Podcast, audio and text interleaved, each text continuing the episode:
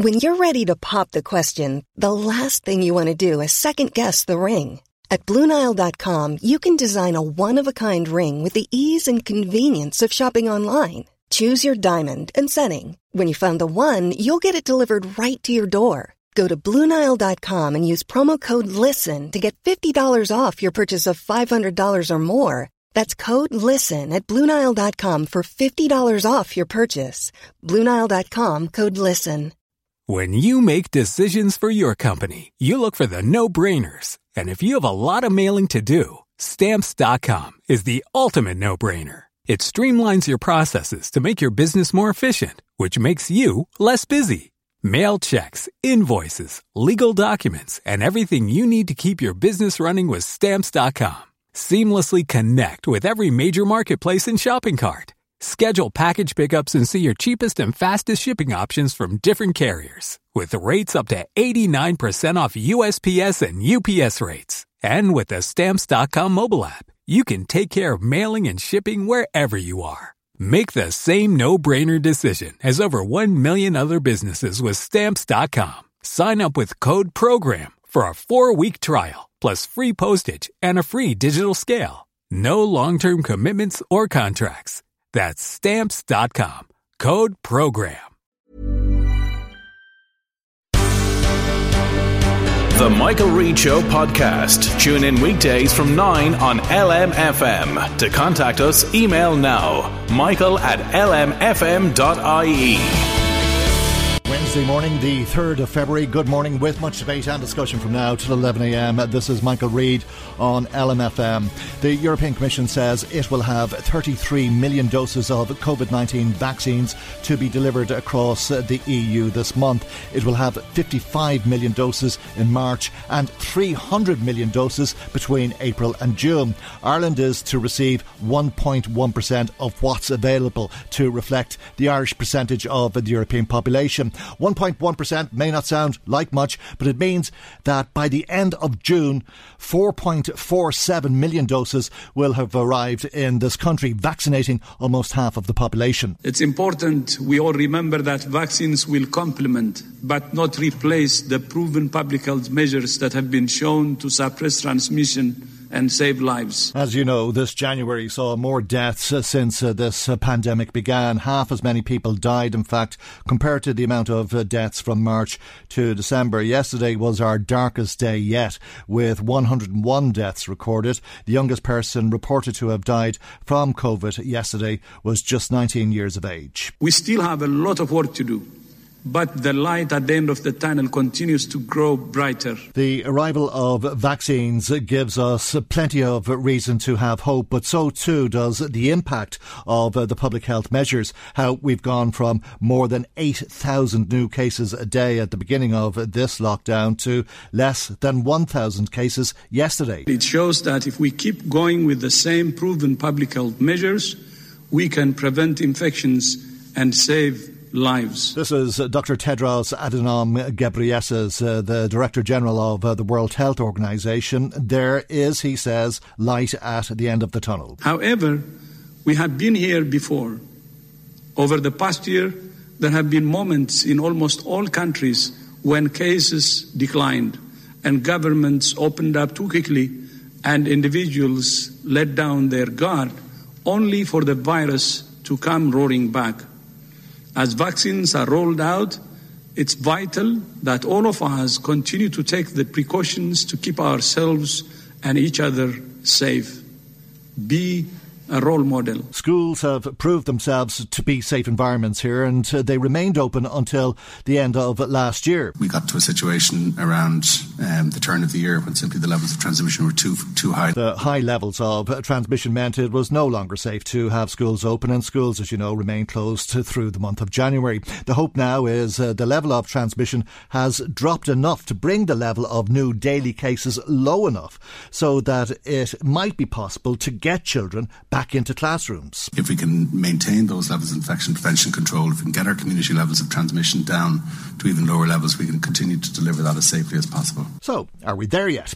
The Minister for Education thinks so, and she's reached an agreement with trade unions on the phased reopening of schools. A decision you would imagine is based on the latest public health advice. But we haven't given further uh, advice beyond what I've already set, set out for you before in, re- in relation to any of that. Fergus O'Dowd is a Fine Gael TD for Louth and Eastmeath. He joins us on uh, the line and probably knows uh, a lot more about this than most people, being a former school teacher yourself. Good morning to you, and thank you indeed uh, for joining us on uh, the programme. Uh, as you heard there, Tony Holohan has said that he hasn't given further advice since the 5th of January, which was to close the schools down. can you understand how a decision has been made to reopen the schools, albeit on a, a phased basis, without the Minister or the Department or the unions, for that matter, seeking public health advice on the matter? Well, Michael, that's first I've heard of that. I didn't hear that interview till now. Uh, but I do know that uh, that all of the parties concerned are very much conscious. First and last is public health advice, and that's in actually the statement the minister says, and I'm quoting from the third paragraph. On Thursday, the 11th of February, special schools will be open in accordance with this agreement, 50% attendance, uh, and this will be reviewed in line with public health advice. So they're saying in their statement that they have public health advice, and I believe they couldn't proceed without it because at the kernel of all this is keeping everybody safe. The children, obviously, mm. very special children as well in special schools. You've 8,000 of them in 124 special schools right around the country initially, and obviously the teachers and their families. So it's hard to have any confidence in the in this minister, though, isn't it? Uh, I say it's hard to have any confidence in this minister because it's the same minister who said that uh, she was bringing the Leaving Cert students back three days a week based on the public health advice. It turned out that wasn't the advice. She said that she was bringing the special needs uh, students uh, back a, a, couple of weeks ago based on this uh, public health advice, uh, and it turned out that wasn't the public health advice. Now she's telling us uh, that she has public health advice, but we heard Tony Holohan there say on Monday evening that they haven't given any more advice to the minister. Yeah, well, I, I, I heard your interview, as you said there, and obviously that is a fact, but it's also a fact that they're saying that all of it is in, in line with public health advice, and hopefully we can clear that up later today, Michael. Okay. Because it's obviously a crucial point. Mm. If you haven't got public health advice, that's the key. People being safe from this disease, and obviously children and adults, anybody who might have a compromised immune system in an education setting, you know, you don't want to place anybody at any risk at all. Mm. So, as regards what happened in the past, you're quite right. The unions and the minister did agree to circulate a letter some time ago uh, and then there was an online meeting where I think thousands of teachers uh, attended both online and on Facebook. And the unions listened to what the members said, and, and then the decision changed. But it can only work with consent, Michael. You know, you can't frog march mm, anybody. Mm. And I'm not suggesting you were saying that, mm. but, you know, people have to agree that it's the safest way to do something. And as you know, we don't. We want to obviously get special children back to school because they have a very difficult time, and their parents have a very difficult time.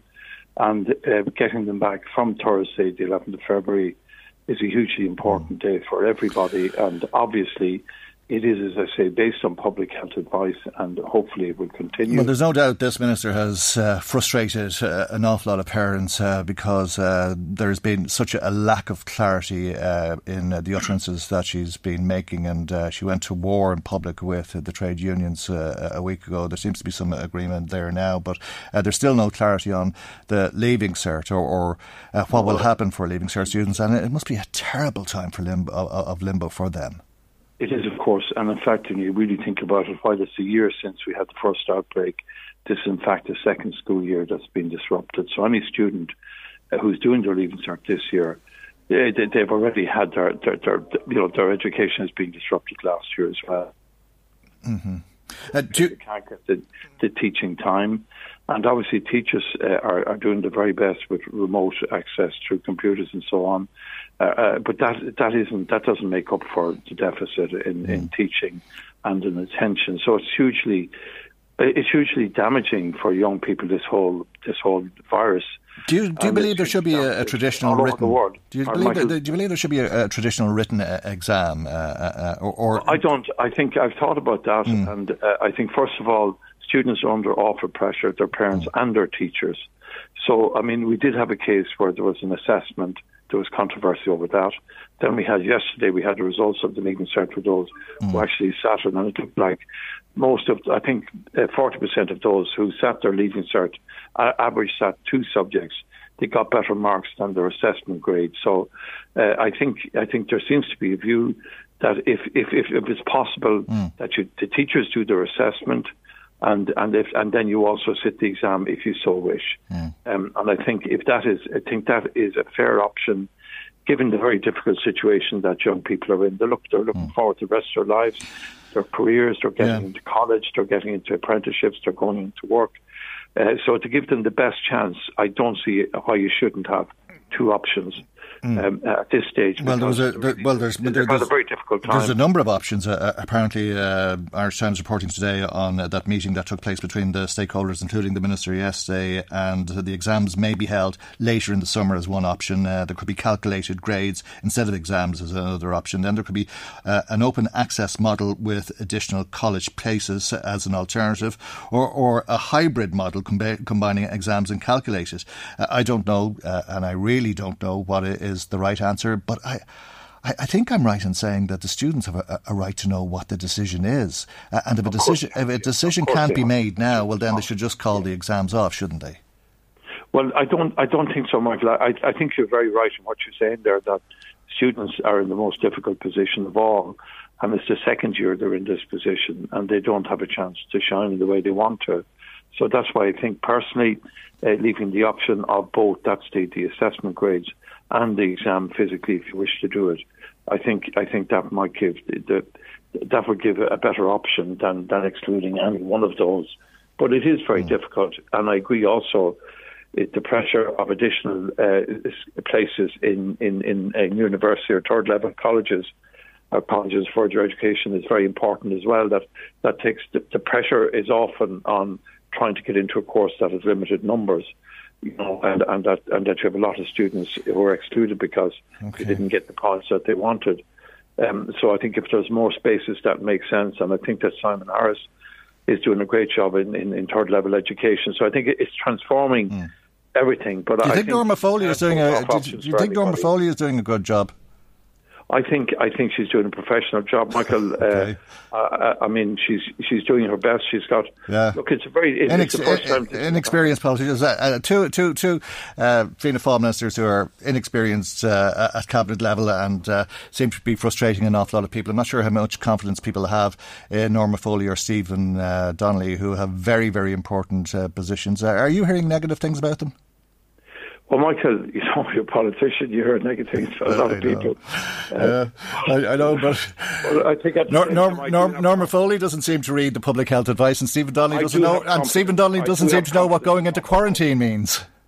I, I, do have confidence in Norma okay. Foley. I think she's very committed in her job, and she's very knowledgeable. And I personally find her, and I'll be approaching her about an issue here in the constituency. Yeah, I want to talk to you about that because uh, I know you're very angry about this issue, as so many people are. This is a diktat that has, has come from the Department of Education to the Educate Together uh, school in Drogheda. They've moved from the Mill Road up uh, to St Oliver's in Rathmullen. Yeah. Uh, and you're going to raise this in the Dáil tomorrow and ask for it to be reversed, uh, the decision to well, be the reversed. The problem is I can't raise it today because there's no opportunity, but I will be in the Dáil today and I will be hopefully meeting the Minister. I spoke to the Private Secretary secretary yesterday. We talked to them today. The key point is there's 140 children in that school at the moment. There's 55 waiting, and the only answer for them is to keep them on that site unless and until the new school is built, either on that site, if that's possible, or they are looking at two other sites for a permanent school. Moving them to St Oliver's is very unfair on both schools because the, the, the, students will be asked to move for the fourth time because St Oliver's will be the third move and then they'll go to the new building after that, which is five, six years away. It doesn't make sense. It doesn't make sense that St Oliver's should lose their football and their recreation amenities to anybody. That area up there has lost all of the, the swimming mm. pool, mm. There's over four indoor soccer pitches there in facilities. The recreation amenities have been significantly reduced in, you know, in the Marley's Lane, Rathmother Phineas Park, Ballsgrove area. It's not an acceptable solution. There was no communication. There was no public awareness. There was two meetings of the Education Board organised in secret, I would say, because nobody knew about them. There was no commentary on it. There was no prep- preparatory work done. Nobody was told about it. And the parents are absolutely right to be up in arms. It's a disgrace and the, bo- the board of management is up, up in arms uh, over the communication of all of this. Uh, and even if it was the right decision, can a decision like that be made without consultation with the school board? Well, well, it well, it's not going to work because the parents are up in arms, and uh, obviously, obviously, an educate together school is, is, is needed. Everybody, I don't mean everybody, there's a huge interest in educate together schools. There's one on the north side of the town, it was oversubscribed. Mm. There's one on the south side of the town, it's oversubscribed. It can't move for the fourth time to go to the final new school. Mm. The only, the next move has to be the new school. And that's what I'd be saying to the minister. That's yeah. what I'd be saying to their officials. Uh, and this diktat. And, and I think I think it's very unfair on the staff and everybody, and it's unfair on St Oliver's as mm. well. This diktat I mean, dropped out of the sky on Monday to the board. Pardon? The diktat from the department dropped out of the sky, if you like, all of a sudden, without any notice, without any consultation, to the shock of the board of management uh, on Monday, uh, and they were horrified at what they were hearing uh, and made uh, contact with parents as soon as possible by email to let them know what was happening before their children woke up and read about it on social media because they were very concerned about all of that. Uh, and the parents have been in contact, uh, I'm sure, with yourself. I'd say your ears are, are, are, red. Ged Nash was talking about all, all of the emails that he'd received yesterday. Uh, the radio station has been inundated, flooded with comments. Uh, I mean, we're waking up to this going, what's all this about and what's the big deal? But the, the parents of the children in the educate together are livid. Uh, this is a remarkable situation, isn't it? It is, Michael, and it's entirely unacceptable. And if you ever want to do something the wrong way, this is it. You're upsetting everybody. It's it's like going in and you know just not upsetting the hornet's nest, but upsetting everybody in the country mm. that's interested in it as well. Mm. Like the, the, whole point is this: the, the growth of the growth of the population is in South Drogheda and in East Meath, right? And it's in the Mornington, it's in the Donacarney area, and it's in South Drogheda as well and and that's where the need is, and it's their school in their place, and that's where it has to be. So moving them anywhere else doesn't make sense. And I repeat, St Oliver's is a lovely site. It's a wonderful school. I worked there myself for over twenty years, mm-hmm. and they need all their football, all the recreation, all their amenity space. There's no way it's fair on them to say, get off that field. We're sticking the school here for maybe five years, and then maybe we'll give it back to you. You know, and, and you know it, it's a, it's not it's not acceptable. Well, and the people the people in that area are losing all the recreation, and it's not just the school that uses the football grounds or the, the recreation grounds. There, it's the community as well. So this is this is just unbelievable. Okay, well that's that, that's what that's what parents uh, and teachers have been told, but I've a, a, feeling that that's just the first chapter of uh, this story, and it's a, a, story that's far from over.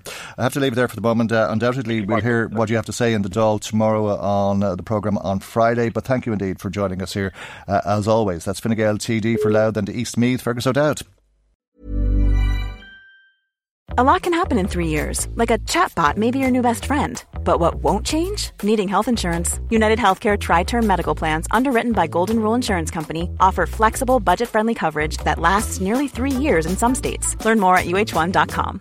Hi, I'm Daniel, founder of Pretty Litter. Cats and cat owners deserve better than any old fashioned litter. That's why I teamed up with scientists and veterinarians to create Pretty Litter. Its innovative crystal formula has superior odor control and weighs up to 80% less than clay litter.